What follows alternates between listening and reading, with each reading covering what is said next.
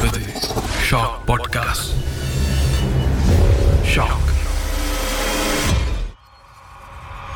பேய் டைரியில் சொல்லப்படும் அனைத்து கதைகளும் அனுபவங்களும் மிக ஆபத்தானவை.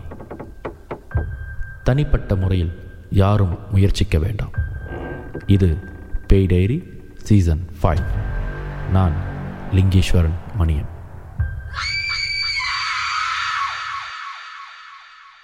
மருத்துவமனை.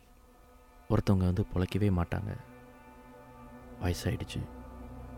விளக்க முடியாத புரிஞ்சிக்க முடியாத வியாதி விபத்து இப்படி பல சூழல்களில் பல உயிர்களை காப்பாற்றிய அதிசயம் மருத்துவமனைகளில் நடந்திருக்கு நடந்து கொண்டே இருக்கு.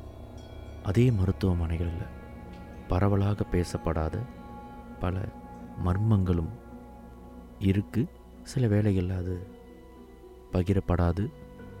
சில பேருக்கு அது பழக்கமாக இருக்கும். அதை பற்றி பேச மாட்டாங்க. குறிப்பாக அந்த மருத்துவமனையில் வேலை செய்கிறவங்க அப்படி ஒரு சில பேரை சந்தித்து அவங்கள்ட்டேருந்து கேட்ட சில அனுபவங்கள் இந்த எபிசோடில் உங்களுக்காக. இது மருத்துவமனையில் எப்போதுமே எமர்ஜென்சிக்கு எல்லாருமே ஸ்டாண்ட் பையில் இருந்து வேலை செய்கிறது வழக்கம். இப்படி ஒரு முறை ஒரு மருத்துவமனையில் ஐந்தாவது மாடியிலேருந்து ஒரு ஃபுட் டெலிவரி கம்பெனிக்கு ஃபுட் ஆர்டர் போயிருக்கு. ஃபுட் ஆர்டர் எடுத்துகிட்டு அந்த ஃபுட் டெலிவரி காய் இந்த செக்யூரிட்டி கார்டுகிட்ட வந்து அஞ்சாவது மாடியிலேருந்து தனக்கு வந்த ஆர்டர் அதை டெலிவர் பண்ண வந்திருக்கேன்னு சொல்லும் பொழுது அஞ்சாவது மாடியிலேருந்து டெலிவர் பண்ண வாய்ப்பு இல்லை. ஏன்னா அஞ்சாவது மாடி இப்பொழுது ஆப்ரேஷனில் இல்லை. அதனால் அங்கேருந்து கால் வந்திருக்க வாய்ப்பு இல்லை அப்படின்னு அடித்து சொல்லும் பொழுது இல்லைங்க ஆர்டர் வந்தது உண்மை. நான் சாப்பாடை டெலிவரி பண்ணிவிட்டு அதற்கான காசு மட்டும் வாங்கிட்டு மட்டும் போகிறேன் அப்படின்னு சொல்லி ஒரு சின்ன விவாதம் ஏற்பட்டிருக்கு. ஆனால் அந்த செக்யூரிட்டி கார்டு சொன்ன மாதிரி அந்த மருத்துவமனையில் வேலை செய்கிற மற்றவங்க உறுதி செய்த மாதிரி அந்த அஞ்சாவது மாடியில் யாரும் வேலை செய்யலை. அந்த அஞ்சாவது மாடியே எந்த வித மருத்துவ சேவைகளுக்குமே செயல்படலை. இன்னும் டீட்டெயிலாக சொல்லணுன்னா அந்த அஞ்சாவது மாடியில் இருந்த எல்லா தொலைத்தொடர்பு வசதிகளுமே அதாவது ஒயர்ஸ் லேப்டாப் கம்ப்யூட்டர்ஸ் ஃபோன் இப்படி எதையுமே தொடர்பு கொள்ளக்கூடிய எந்த ஒயருமே அங்கே கனெக்டடால் எல்லாமே துண்டிக்கப்பட்டிருந்தது. ஆனால் அந்த ஃபாஸ்ட் ஃபுட் டெலிவரி ஆர்டர் போனது உண்மை. காரணம் ரிசீட்டில் பார்க்கும் பொழுது ஆரம்ப காலத்தில் அந்த ஐந்தாவது மாடியில் அங்கே செயல்பட்டுக்கிட்டு இருந்த ஒரு தொலைபேசி எண் அங்கே பதிவாகியிருந்தது அந்த ஃபுட் டெலிவரி கம்பெனியில் பதிவாகி இருந்தது அப்படின்னா அந்த அஞ்சாவது மாடிலேருந்து ஃபுட் டெலிவரிக்கு யார் கால் பண்ணியிருப்பா? ஃபோன் வசதியே இல்லாத அந்த ஒயர் துண்டிக்கப்பட்ட அந்த இடத்துல இருந்து ஒரு டெலிவரி காய்க்கு எப்படி ஒரு கால் போனது? இது இன்று வரை ஒரு புரியாத மர்மமாகவே இருக்குது அதே மாதிரி ஒரு முறை துரதிருஷ்டவசமாக ஒரு கர்ப்பிணி பெண் மரணம் அடைச்சிட்டாங்க அவங்க எப்படி மரணமானாங்க அவங்களுக்கு என்ன வியாதி என்ன பிரச்சனைன்னு தெரியல. ஆனால் உயிர் பிரிஞ்சிருச்சு அப்படின்னு மருத்துவர்கள் சர்டிஃபைட் பண்ணிட்ட பிறகு அந்த இறந்த கர்ப்பிணி பெண்ணின் வயிற்றில் இருந்த அந்த குழந்தையையும் வெளியாக்கி குழந்தையை அந்த சிசுவின் உடலை மாச்சரிக்கு கொண்டு போயிருந்திருக்காங்க. அந்த நேரத்தில் ஒரு மருத்துவர் ஒரு டாக்டர் அவருடைய அறையிலிருந்து அவருடைய கண்ணாடி ஜன்னல் வழியாக ஒரு பெரிய தீப்பிழம்பு பிரகாசமாக அணைஞ்சு அணைஞ்சு எரியறத அவர் பார்த்தார். இது என்னவா இருக்கும்? இந்த நேரத்தில் யார் தீ மூட்டி விளையாடுறா? இல்லை என்ன லைட் அடிக்குது? அப்படின்னு அவர் எட்டி பார்க்கும் பொழுது நிர்வாணமாக ஒரு பெண் அந்த மருத்துவ வளாகத்தை சுற்றி சுற்றி வந்து ஓடிக்கிட்டே இருந்தாங்க. அவங்க ஓடும் பொழுது அவங்க வாயிலிருந்து ஒரு நெருப்பு ஒரு தீப்பிழம்பு வெளியே அவர் பார்த்துருக்காரு. இதை மற்றவங்க யாரும் நோட்டீஸ் பண்ணியிருக்காங்களான்னு தெரியல.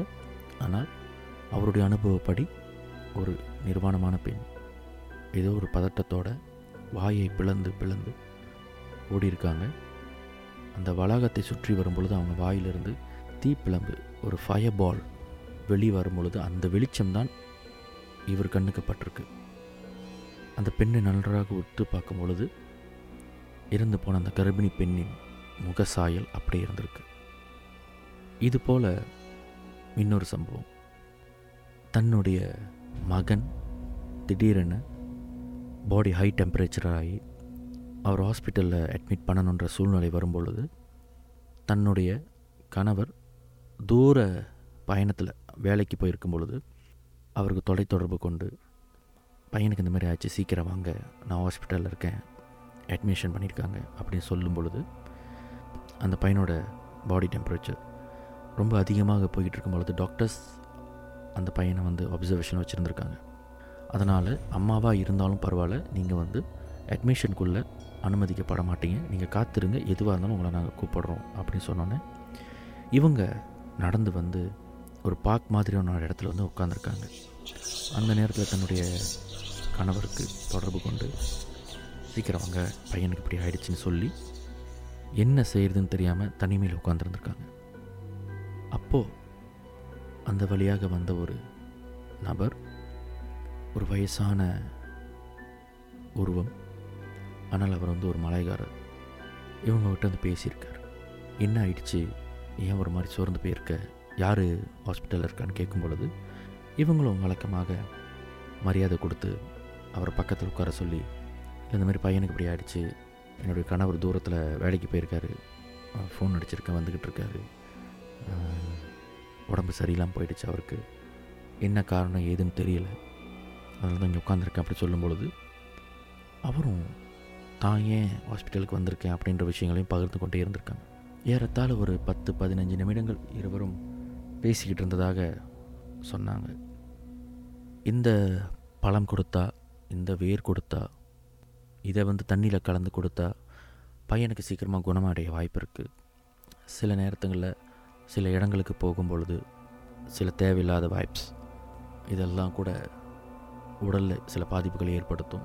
அதனால் உடம்பில் இருக்கிற இந்த உணவு முறை சுவாச முறை இது எல்லாத்தையும் நம்ம வந்து எப்பொழுதும் க்ளீன்சிங் பண்ணிக்கிட்டே இருக்கணும் அப்படின்ற மாதிரி பல துணுக்கு செய்திகளை கூட அவர் பகிர்ந்திருந்திருக்கார்.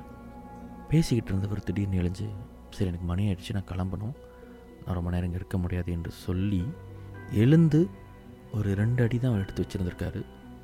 அவருடைய உருவம் மின்னல் வேகத்தில் அவர் கடந்து வந்த பாதியிலேயே பட்டுன்னு மறைஞ்சு போயிருச்சு. இதை பார்த்த அவங்க திடீர்னு இப்படி ஒரு சம்பவத்தை பார்த்துட்டு பயந்து போய் ஒரு மைல் ஸ்ட்ரோக் அடித்து அந்த மரத்துக்கிட்டே அவங்க விழுந்துட்டாங்க. பயம் பதட்டம் திடீர்னு உடல் ஒரு பேரலைஸ் ஆயிடுச்சு. அந்த பதட்டத்தில் அந்த பயத்தில் சத்தம் போட்டு அணத்தியிருக்காங்க. இந்த அணத்தல் சத்தம் கேட்டு பக்கத்தில் இருந்த மற்ற மற்ற டிபார்ட்மெண்ட்டில் இருக்கிறவங்கலாம் எட்டி பார்த்து ஜன்னல் வழியாக ஒரு பெண் தரையில் படுத்து துடிச்சிட்டு இருக்கிறத பார்த்தோன்னே எல்லாரும் உதவிக்கு வந்திருக்காங்க. கொஞ்ச நாள் அவங்க எல்லாரும் வந்து உதவி செஞ்சோன்னே சில நாட்கள் இந்த மைல் ஸ்ட்ரோக்கில் இருந்து குணமடைஞ்ச பிறகு தனக்கு என்ன நடந்தது தான் ஒருத்தரை சந்தித்து பேசினது வந்தவர் யார் ஆத்மாவா தெய்வ சக்தியா அப்படின்ற பல விஷயங்களை எல்லார்கிட்ட சொல்லியிருந்திருக்காங்க. இப்படி மருத்துவமனை அப்படின்னு சொல்லும் பொழுது பல மர்மமான சம்பவங்கள். நம்மளுடைய சாமானிய புத்திக்கு எட்டாத அனுபவங்கள் நடக்கும். அதுவும் குறிப்பாக பார்க்க போனீங்கன்னா ரொம்ப பழைய மருத்துவத்துறை வளர ஆரம்பித்த காலத்திலிருந்து அமைக்கப்பட்ட இந்த மருத்துவ முகாம் மருத்துவமனைகள் அதை சார்ந்த துறைகள் அதை சார்ந்த டிபார்ட்மெண்ட்ஸ் அந்த ஆஃபீஸஸ் இப்படி ரொம்ப நாள் ஆப்ரேட்டில் இருக்கிற மருத்துவமனைகளில் இந்த மாதிரியான விசித்திரமான புதிரான ச பல சம்பவங்கள் நடந்த கதைகள் கேட்டிருக்கலாம். சில இடங்களில் இந்த மாதிரியான தொந்தரவுகள் அதிகமாக இருப்பதனால பலரும் அந்த மருத்துவமனை சேவைகளை மறுப்பதும் அதனால் அரசு சார்ந்த சில இயக்கங்கள் மருத்துவமனைகளை இடம்பெயர்ந்து புதிய இடங்களுக்கு வசதி ஏற்படுத்தி கொடுத்து புது பில்டிங்ஸ் அரேஞ்ச் பண்ணி கொடுக்கறதும் வழக்கம். இது நமது நாட்டில் மட்டும் இல்லை நம்மளுடைய அண்டை நாடு சிங்கப்பூரில் கூட ரொம்ப பிரபலமான சாங்கி ஓல்ட் ஹாஸ்பிட்டல் சாங்கியில் இருக்கிற பழைய பொது மருத்துவமனை. இது போன்ற பல விசித்திரமான பிரபலமான அமானுஷ்யங்களுக்கு அனுபவங்களுக்கும் ரொம்பவே பிரபலம்.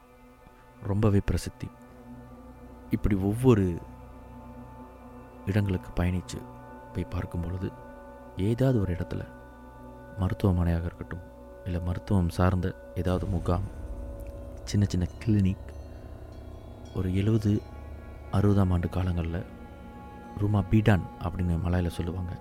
அந்த மாதிரியான இடங்களிலும் இப்படிப்பட்ட பல மர்மமான கதைகள் அனுபவங்கள் நடந்து கொண்டே இருந்திருக்கு. உங்கள் வீட்டில் வயசானவங்க இல்லை நிறைய அனுபவம் மிக்கவங்கள்ட்ட நீங்கள் கேட்டிங்கன்னா இப்படிப்பட்ட அனுபவங்கள் நிஜமாக நடந்தது என்பதையும் அவங்க பகிர்ந்துக்குவாங்க. அப்படி என்னிடம் பகிரப்பட்ட ஒரு சில கதைகள் தான் இந்த எபிசோடில் நான் சொல்லியிருக்கேன். நான் லிங்கேஸ்வரன் மணியம். இது பேய் டைரி சீசன் ஃபைவ் Shortly,